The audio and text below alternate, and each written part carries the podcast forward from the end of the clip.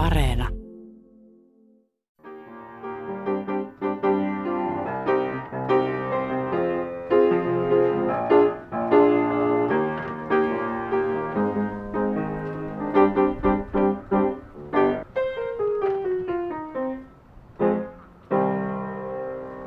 Toi piano on varmaan ollut tän, tän niin kuin uusista tämän kesän jutuista paras läppä, että se on ollut silloin kun on enemmän porukkaa, varsinkin kesällä, yön pimeinä tunteina, niin täällä voi vetää sitten kunnolla joukkulauluja ja näistä. Sulta ei toi saha luonnosta. Mä tota, satutin sormeni, kun mä kerran yritin soittaa sitä. Aa joo. Mä en uskaltanut vääntää niin pitkälle, että se vähän lipesi siitä. Tota, noin, kato, niin. Mä se teoriassa tiedän, miten sitä soitetaan, mutta... Yhden saa-soittaja ilmeisesti jättänyt. Ai jaa, täällä on myös saha. Joo.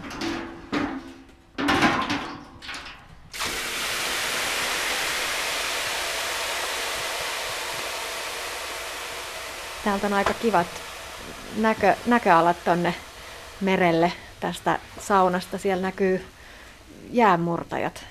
Joo, täällä on tosiaankin todella, todella hienot näkymät ja se on itse asiassa pitkään ollut. Mä y- yksi niinku niistä ekoista isommista saunoista, niin niissä oli just, just ikkunat tonne päin, niin niistä on tullut vähän sellainen tavaramerkki meille, mistä ei voi, ei voi tässä vaiheessa enää luopua. Ja tosta sitten menee noi portaat tonne mereen. Meinaatko itse mennä kohta mereen uimaan? Joo, totta kai. Kyllä mä itekin, ja täällähän meillähän on kans talvella ihan, ihan avanto tässä, niin sekin on ihan ympäri, ympäri vuotista täällä uiminen. Eli ympäri vuoden ja ympäri vuorokauden. Kyllä.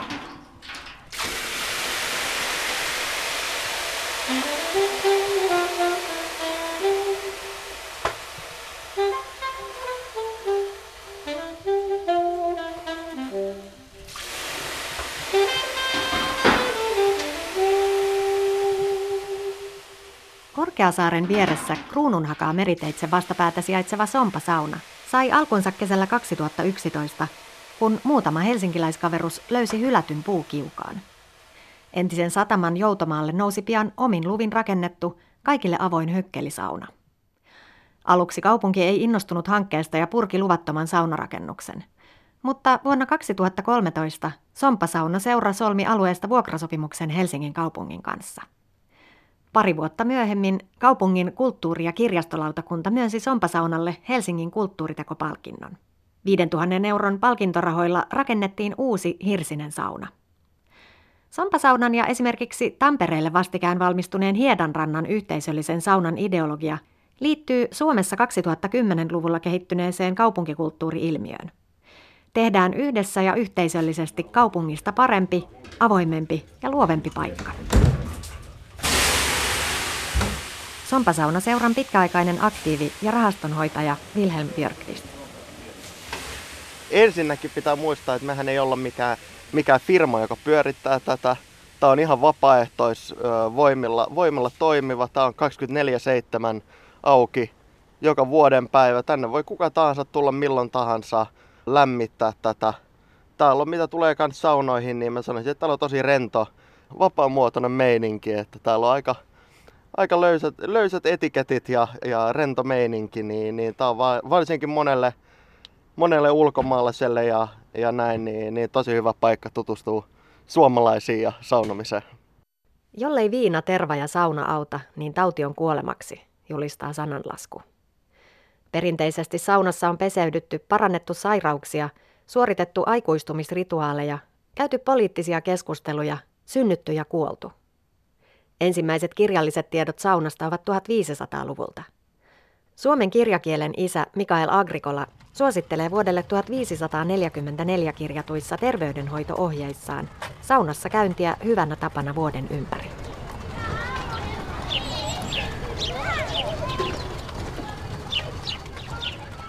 Kaupungistuminen toi ikivanhaan saunaperinteeseen uusia tuulia. Vielä 1800-luvun puutalokaupungeissa jokaisen korttelin pihalla oli oma saunansa. Kun asutus tiivistyi ja kivitalokaupunkien väkiluku kasvoi, tarvittiin kaikille avoimia saunoja, jotta myös työväestö pääsi säännöllisesti pesulle. Kylpylöitä isoimmissa kaupungeissa oli ollut aiemminkin, mutta ne oli tarkoitettu yläluokan huvitteluun, terveydenhuoltoon ja rentoutumiseen. Koko kansan saunojen aika alkoi 1800-luvun toisella puoliskolla. Korttelisaunoissa peseytyi lähinnä työväestö ja alempi keskiluokka, varakkaampien kylpiessä omissa ammeissaan.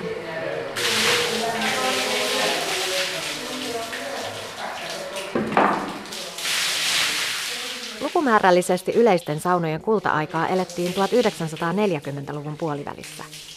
Sodan aikana lämpimän veden jakelua oli jouduttu rajoittamaan eri puolilla Suomea, ja ahtaasti asutuissa kaupungeissa oli pulaa pesumahdollisuuksista. Helsingissä yleisiä saunoja oli tuolloin 120, Tampereella parhaimmillaan lähes 140. Yleisen hygienian ylläpitämiseksi ja tautien loitolla pitämiseksi saunat olivat työväen kortteleissa välttämättömyys.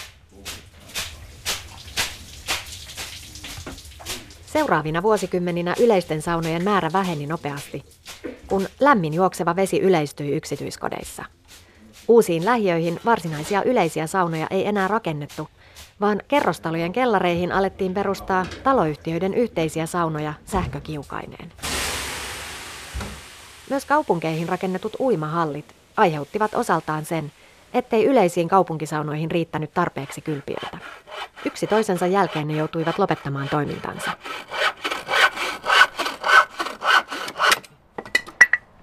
Pieni hiki päälle. Pieni hiki päälle ja sehän on sitten välttyy siltä katastrofilta, että, että puut loppuu. Helsingin sompasaunalla saunajat sahaavat polttopuut itse.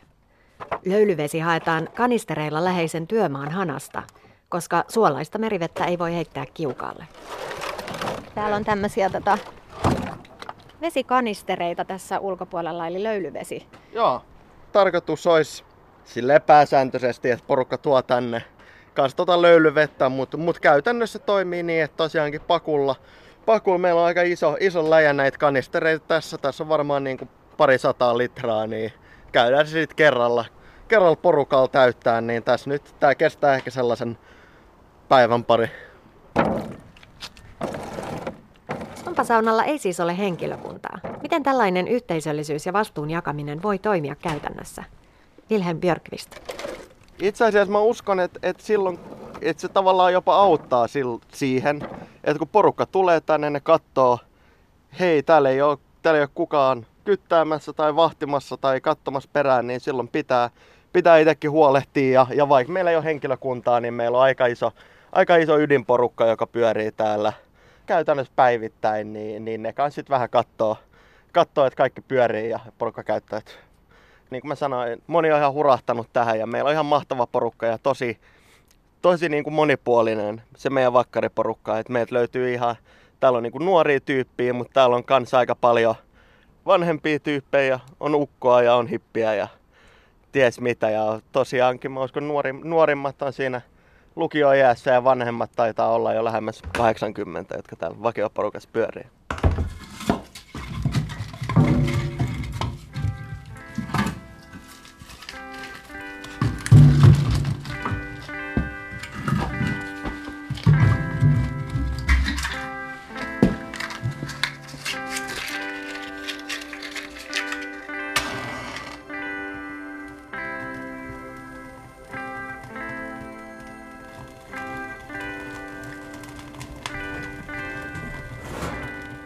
Suomen vanhin yleinen sauna sijaitsee Tampereella.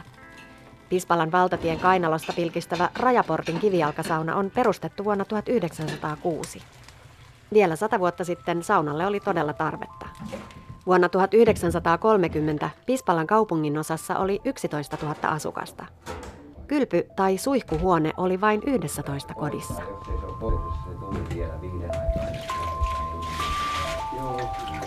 Rajaportin saunan perustamisen aikoihin 1900-luvun alussa saunojen ylläpitäjät olivat usein työmiehiä perheineen. Rajaportin saunan perustivat Mooses Hermanni Mooseksen poika Lahtinen ja Maria Vilhelmiina Vilhelmin tytär, kuusi lapsi sinne perheineen. Aluksi kaikki yleiset saunat olivat sekasaunoja, eli naiset ja miehet istuivat hämärissä löylyhuoneissa tiiviisti vierekkäin. Tampereen järjestyssäännöissä naisten ja miesten yhteissaunat kiellettiin vuonna 1922. Vähitellen myös Rajaportin saunaan laitettiin väliverhot ensin pukuhuoneisiin ja sitten myös saunan puolelle. Myöhemmin laudetilat puolitettiin väliseinällä. Pispalan saunayhdistyksen puheenjohtaja Ari Johansson. Mennään tänne alhaalle ja nämähän on sitten miesten ja naisten puoli on vähän niin kuin peilikuvat. Nyt ollaan naisten puolen, eli tässä on pesutila, alakerta ja lauteet, lavo on sitten tuolla ylhäällä. Ja tässä keskellä on tosiaan vesiastia, tämmöinen muurattu allas, johon sitten lasketaan vettä, että siitä saadaan suoraan sitten astialla tuommoisella pikkuämpärillä nostettua vettä siitä suoraan. Ja tämän merkitys oli aikaisemmin vielä suurempi, kun lämmin vesi lämmitettiin parassa, että sitä vettä sitten riitti. Nyt se tulee tosiaan pelleteillä lämmitettynä, mutta se on niin käytännöllisempi kuin että jokainen erikseen rupeisi hanasta valuttaa sitä oman tarpeen mukaan.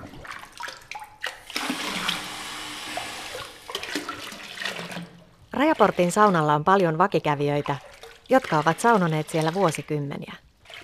Ari Johanssonilla on lapsuusmuistoja Rajaportin saunasta 1950-luvulta lähtien. Vuodesta 1956 lähtien ja alkuunsa äiten mukana täällä naisten puolella.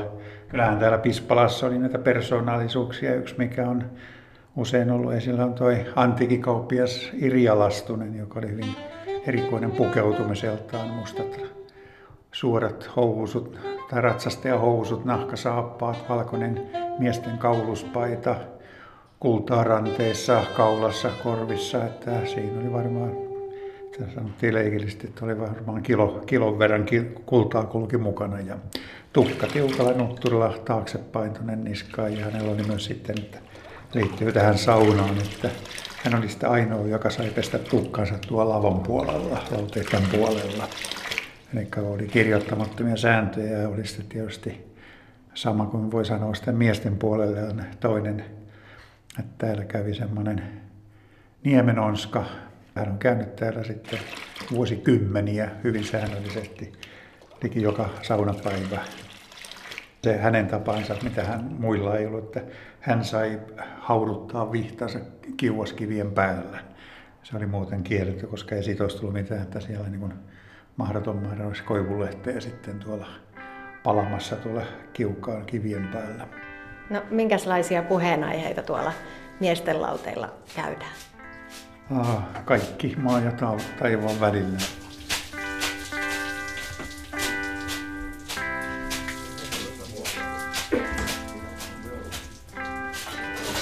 No mitä tämä sitten olisi, niin kuin voisi sanoa, että muuttunut sitten niistä lapsuuden ajoista on se, että Silloinhan oli, että käytiin säännöllisesti suurin piirtein saman kellonaikaan.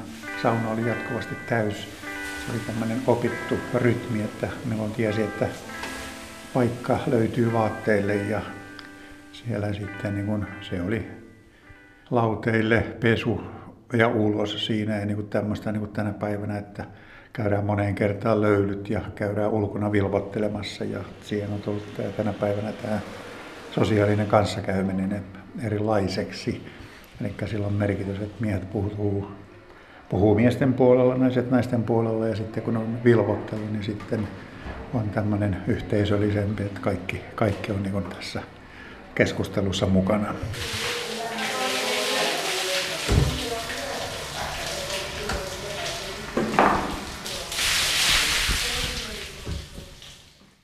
Puulämmitteinen kotiharjun sauna on toiminut vuodesta 1928. Se on yksi Helsingin kolmesta jäljellä olevasta perinteisestä kivijalkasaunasta.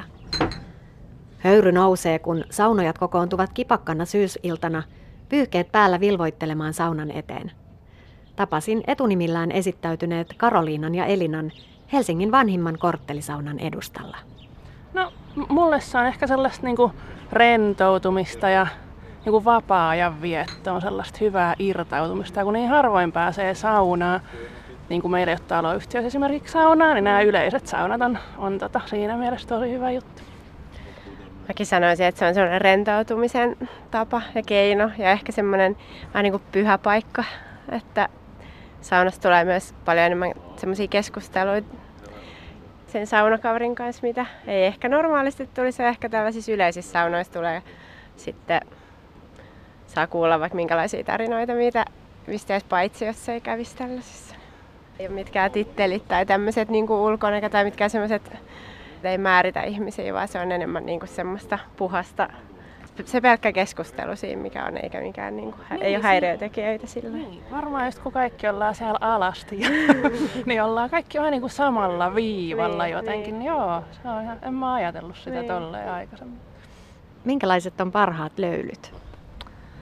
Joo, sellaiset miedot ja kosteet mm. löylyt, missä voi istua pitkään, ne on ihan parhaat. Joo, mä lähden ihan samalle linjalle mielellään kesämökillä vielä, niin puusauna pitää olla. Eli silloin kun ei pääse kesämökin saunaan, niin sitten tänne korttelisaunaan. No tai itse asiassa meillä on nykyään se luksus, että meillä on oma sauna, että se on lämpenee aika usein viikollakin, mutta se valitettavasti on sähkökiuos, että se on vähän, joutuu sekundaan tyytymään. Minkä takia sä lähdit tänään tänne yleiseen saunaan, etkä jäänyt kotiin saunomaan? No me ollaan ihan jo kauan aikaa sitten sovittu kavereiden kanssa treffit tänne. Se oli kyllä nyt vihdoin ja viimein kauan odotettu tapaaminen.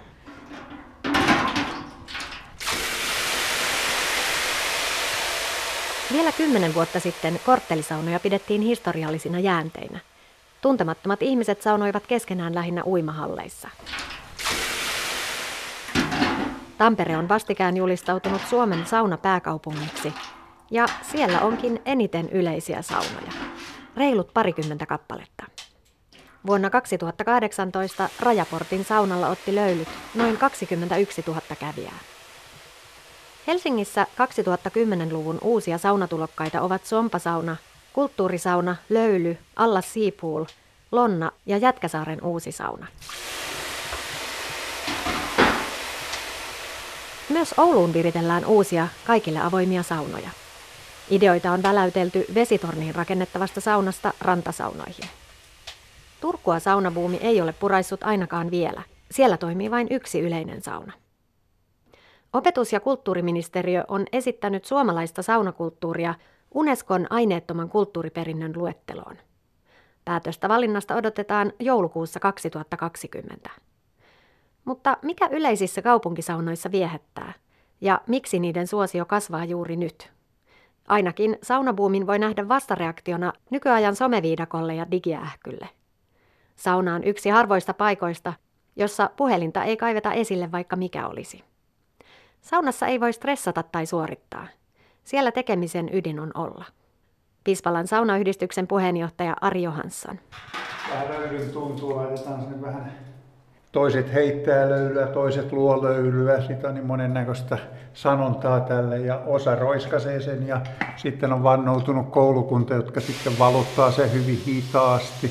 Tässä on se taika, että löyly tulee sieltä myös pohjakiviltä, eli jos on paljon saunottu, pintakivet jähtyy ja sitten kun sitä kaadetaan hitaasti samaan kohtaan, niin sitten sieltä pohjakivistä tulee sitä lämpöä sitten vielä reilummin.